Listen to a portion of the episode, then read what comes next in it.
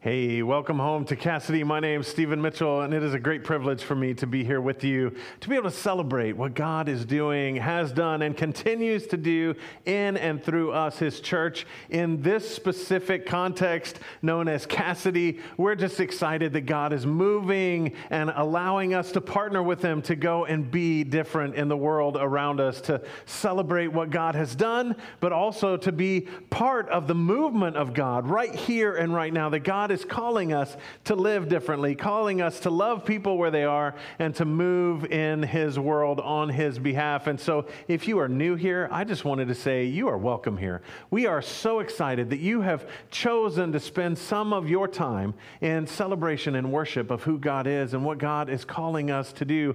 We're excited because we want for you to come to know the radical love and grace of Jesus Christ. We recognize we're not perfect, but we know the one who is, and that's that's Jesus. And we want desperately to know him better, to be made more and more like him. And we want to invite you on a journey, whether you're joining us physically or you're joining us online, we want to invite you on a journey with us to grow in relationship with God, grow in relationship with one another, and to go into the world sharing that love and grace, to live differently on behalf of Jesus Christ so that we can make a difference in this world for Jesus. And maybe you're catching on to the theme. We're starting a brand new worship series this morning, uh, this day, called uh, Different. And the whole idea is to live differently. What, what does it mean to live differently?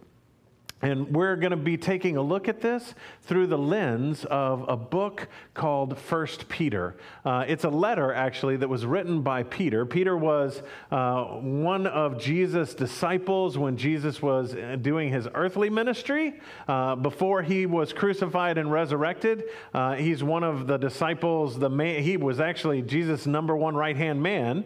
Uh, and then after the resurrection, Jesus empowers Peter to be the head of the the church. And so Peter uh, starts in Jerusalem and builds the church there. And then Peter goes to Rome to the seat of the empire, the Roman Empire, and, and uh, is in charge of the churches there. Church tradition says he was the first bishop of Rome. And so he gets to Rome, uh, and then crazy things start happening. The new emperor, a guy named Nero, uh, hates the Christians. And the reason for his hatred is because these Christians have a different political view than Nero wants them to. They believe, the Christians believe, that no other king should be worshiped or praised above Jesus. That Jesus, their king, was the king that was also God. And, and Nero wanted the people to fall in line and, and worship and serve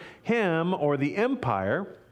And instead, these Christians had the audacity to love God above everything else and to say, We're here to serve God. Uh, we will not, not, uh, not so that we can be raised up and elevated and have great position, but because God has done something new in and through Jesus Christ and invited us into his family. And who are we to say no to that? And so Nero hates the Christian movement, these early Christians, and, uh, it, it begins a campaign of persecution. And then historians believe that Nero started a fire in Rome because he wanted some of the property. So he starts a fire in Rome to get that property, but cleverly he blames the Christians. And so this begins a brand new movement of persecution where there's even executions and martyring that is going on where people are being murdered because of their faith in Jesus and refusing to submit to the Roman authorities. And, and so they're being executed and murdered and tortured, and their property is being taken from them, and they're being sent to prison. And none of this None of this makes sense to them because they, they, they want to know why things are going so poorly. And, and so Jesus, or so Jesus through Peter, sends this letter to the churches in Asia that, that this persecution is taking place in. And so he writes this letter uh, to let them know that, hey, God is with you even in the brokenness, that different, being different, is hard. Uh, but God is right there with you and wants you to uh, remain strong, remain steadfast, and to remain faithful even in the face of persecution. And, and so we're going to take a look at living differently uh, in this world, right here and right now. But some of the lessons that Peter teaches to that church, the churches in Asia, are also lessons that we can take, that we can live into, that we can say, hey, I want to embrace that so that I can be made more and more like Jesus. And so, uh, in order to start differently, I'm going to encourage you. If you have a Bible, go ahead and grab that thing. Uh, if you have your Bible app, go ahead and open it up to First Peter. For those of you that have a physical Bible, First Peter is in the back of the New Testament. Actually, you go all the way to the last book, which is Revelation, and go back four more books, and you'll reach First Peter. So all the way to the end, and then back up just a little bit, and you'll get to First Peter. I just wanted to let you know if you don't have a Bible uh, and you want a physical copy of the Bible, let us know. Whether you're in person here or whether you're online, just let us know, and we will get a copy of the Bible to you. Uh, we believe that the Bible should be made accessible to everybody, uh, and we want you to have that. If you only have an app, go ahead and do that. I just believe that uh, sometimes the physical Bible is a little bit good, uh, a lot of it good, and, and so I'm going to encourage us to do this. Uh, and it's something different. So let's also uh, out, out, of respect for the reading of God's word, let us rise to our feet, all those who are able, whether you're at home or whether you're here. Let's just go ahead and stand if we can uh, for the hearing of this reading. And it's, we're going to read from 1 Peter chapter 1, and we're going to start at 13 and go through verse 17. So read with me uh, the, these words from the letter that Peter wrote. Therefore, with minds that are alert, and fully sober, set your hope on the grace to be brought to you when Jesus Christ is revealed at his coming. As obedient children, do not conform to the evil desires you had when you once lived in ignorance.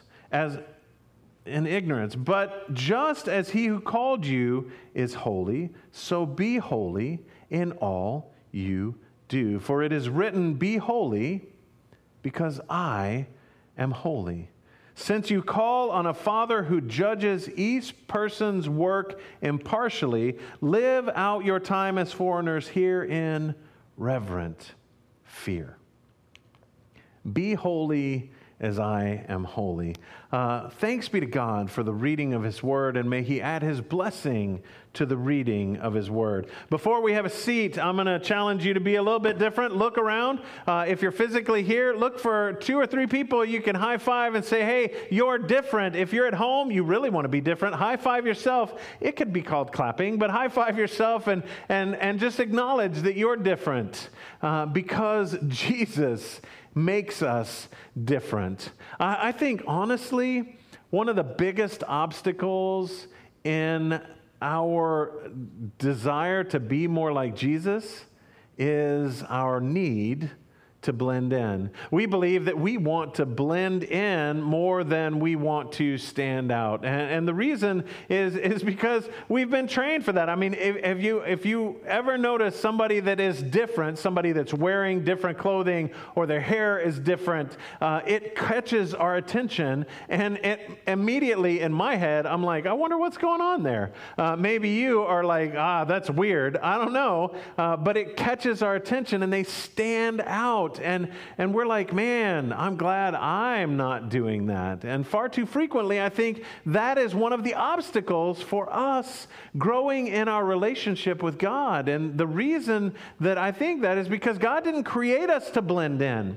God created us to stand out. God's desire for us is to be noticed for the building of God's kingdom, to stand out for Jesus Christ. We have been set apart to live differently so that we are noticed by others and that through that they give glory to God.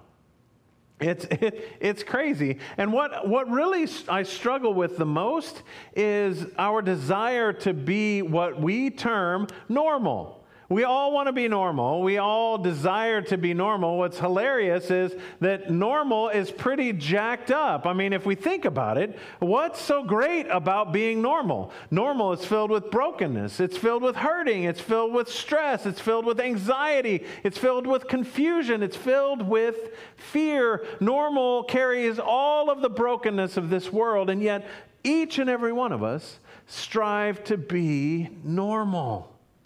Instead of standing out, we pursue normalcy. Instead of being a beacon of light for the kingdom of God, we conform to the patterns of this world. Jesus says, Wide is the road and broad is the gate that leads to destruction. It's easy to get to be normal. You just have to blend in. You just have to walk in the, in the large road and then the, go through the broad gate because that's what the world convinces us that we should do.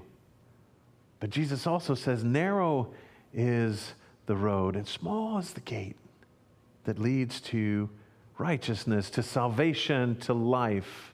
And so, my desire in this process, in this journey we are on called different, is to understand how we can live differently, how we can get on the narrow path, the path less traveled, the path that leads to life, so that we can stand out and be uh, an example for the world. Not just uh, so that we look like we're doing the right things, but instead so that we, uh, with all of our being, are offering over to God who we are so that we can stand out because inside and out, we're faithful followers of Jesus. And that's harder uh, to, to do than it is to say because it's easy to look good on the outside. It's much more difficult uh, to allow that transformation to go deep within us. And Maybe you have had experiences like this, but I remember when I was, uh, I, my, my kids were still in middle school. My, my son was in middle school, my daughter was in elementary school, and my son was going to be in a church play. And so it was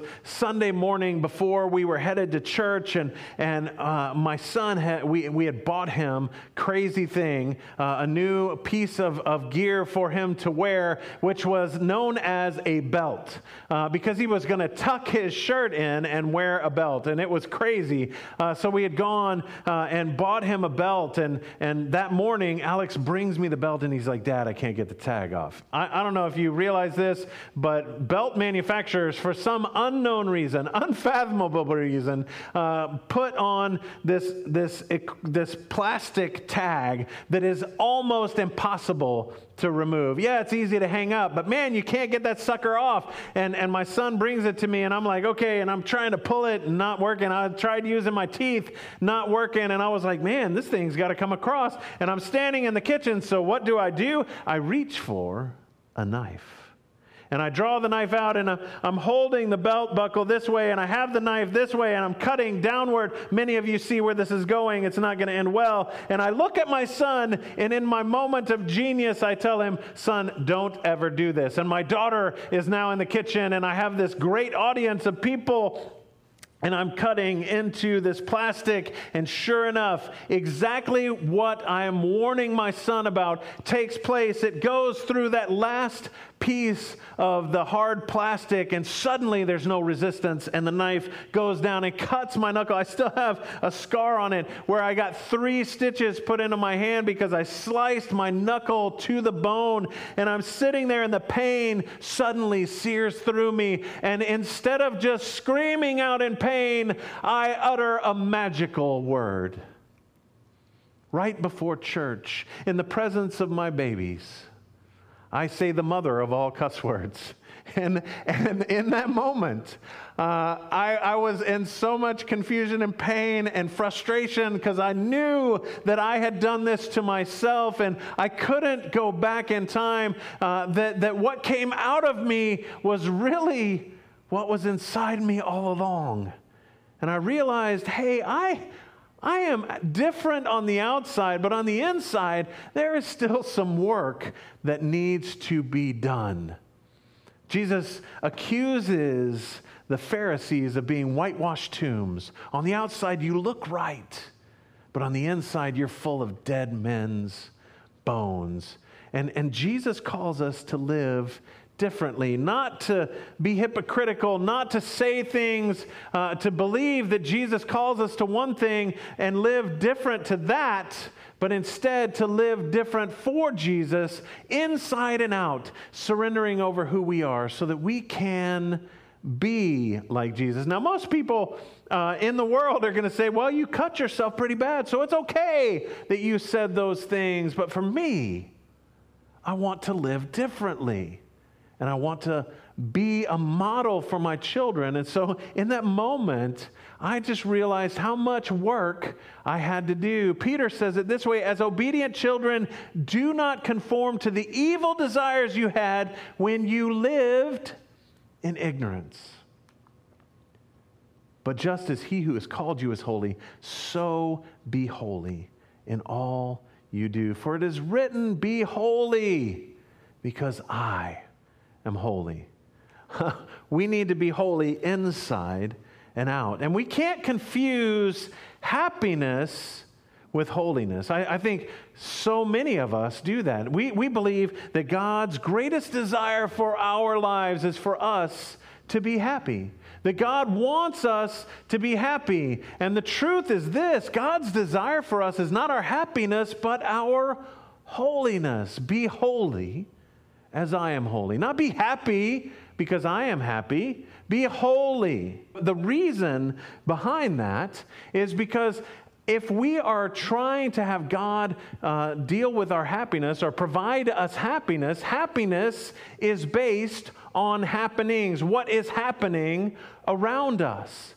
Happiness is based on situations. Happiness is based on the things that are going on in the world and, and things that are beyond our control don't always bring us happiness. And, and we start to develop, if we allow it, this theology of happiness, uh, which leads to personal justification that we believe that we can be justified in anything we do as long as it makes us happy.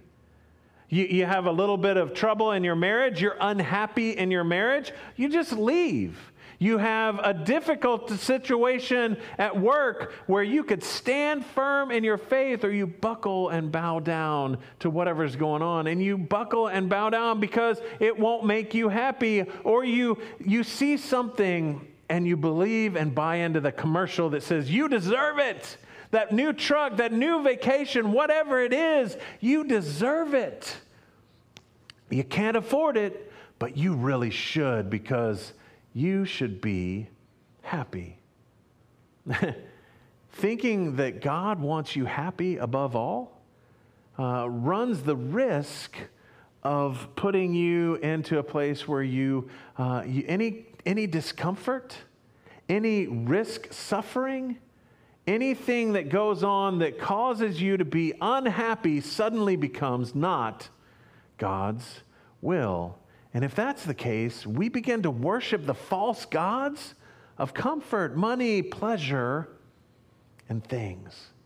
We begin to buy in to the world. We forget what Jesus said through Peter. We forget that we need to not hold on to the things of this world, but instead to release them and to allow God to do something different. I mean, if we if we are embracing a theology of happiness, then God serves me.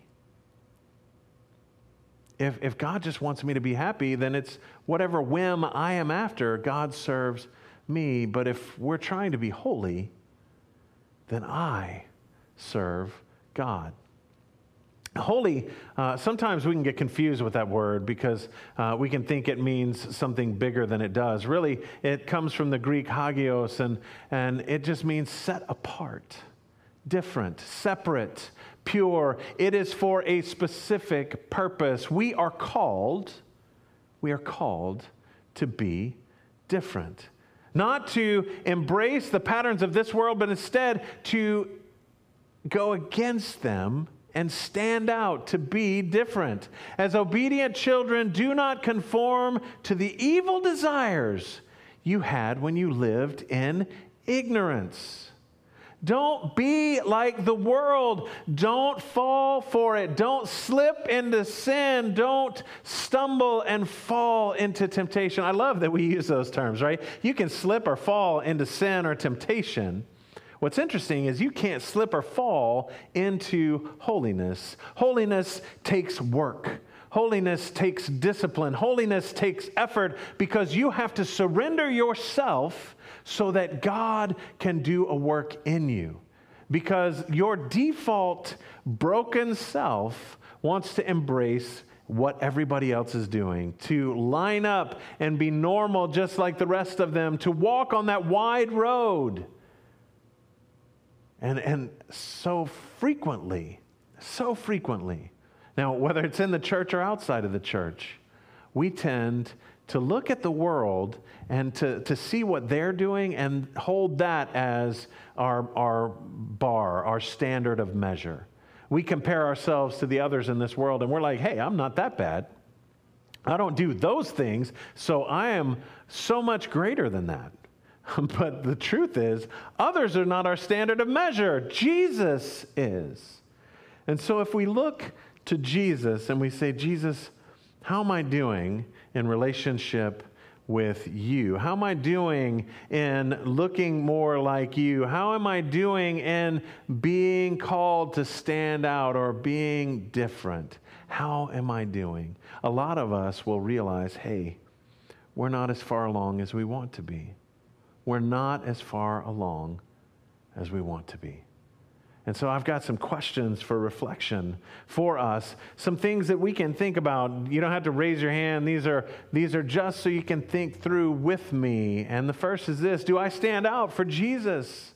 Do others notice me because of my faith? Not because I'm being super annoying, trying to beat people over the head with their uh, with scripture verses or anything like that, but because of the love that I have within me. Are they noticing Jesus and able to give glory to God because of what I do, how I live, how I stand out?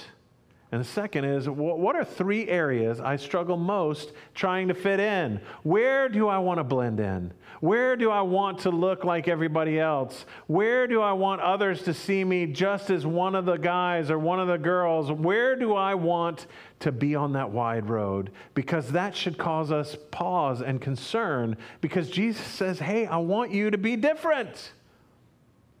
And so, what does it look like? Where are those three areas? Uh, maybe this is a better question for you. When was a time I put my happiness above God's call for holiness? When was a time that what I wanted for me to be happy said no to God in service, said no to God where God was calling me, said no to God in the Holy Spirit doing a work within me, said no to God for the purpose that He had for me. And finally, what is the area that God wants me to be different? Where is God calling me to be different? Where is God calling me to live differently, to stand out, to be noticeable? God calls you and me to be holy. And, and so we can hear that and we can think, why? What is the purpose? Why, why should I be holy? Why can't I be happy? Maybe that's a struggle that we have is, is trying to figure out how come we can't have both. And I think the truth is this that when we truly are holy, that we will be happy. Um, and so it's not that God desires not for us to be happy, it's just that the path to happiness goes through holiness.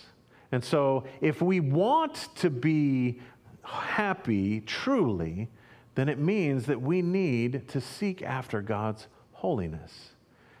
Peter says it this way For you know that it was not with perishable things such as silver or gold that you were redeemed from the empty way of life handed down to you from your ancestors. You know that it wasn't something you have done that got you uh, the gift of Jesus Christ, but it was with the precious blood of Christ, a lamb without blemish or defect. He was chosen before the creation of the world, but was revealed in these last times for your sake. Through him, you believe in God, who raised him from the dead and glorified him.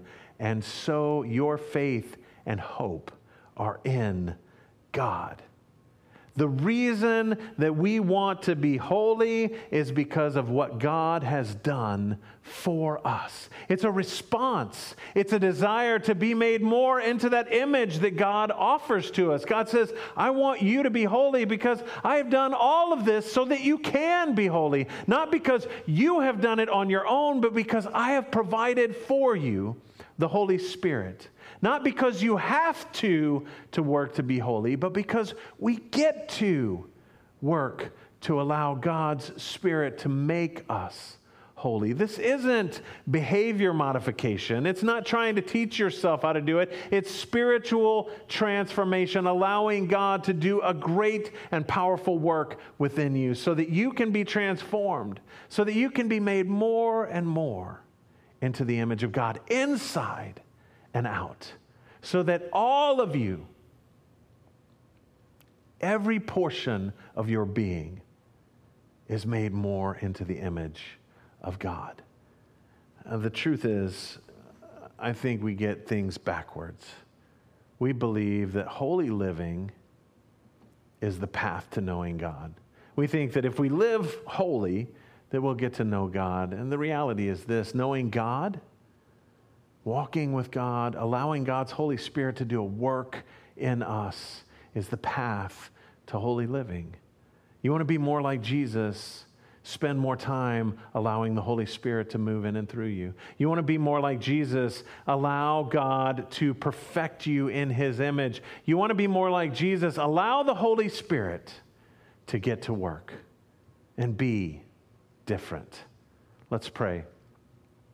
Gracious God, we give you thanks and praise for the gift you give us in Jesus, for the hope you offer to us, and the life that you promise us. Help us, Lord, to embrace this life, to live differently, to boldly proclaim Jesus once and always, to boldly live for the presence of the Holy Spirit, to move in tandem with you. Let our lives reflect the grace we have received. Let our hearts be poured out before all men so that they might see our Father in heaven and give glory to God. Let us be made more holy in this moment, here and now, surrendered to Jesus so that we can be for the kingdom in the building process, active and participating in standing out, living differently, boldly proclaiming the good news that Christ has died, Christ is risen, and that Christ will come again. This world is broken and difficult, but Christ sits on the throne. Let us praise the God of all creation and embrace a holy life. Let's be different. To the glory of God, the Father, Son, and Holy Spirit, we pray. And all of us agreed and said, Amen.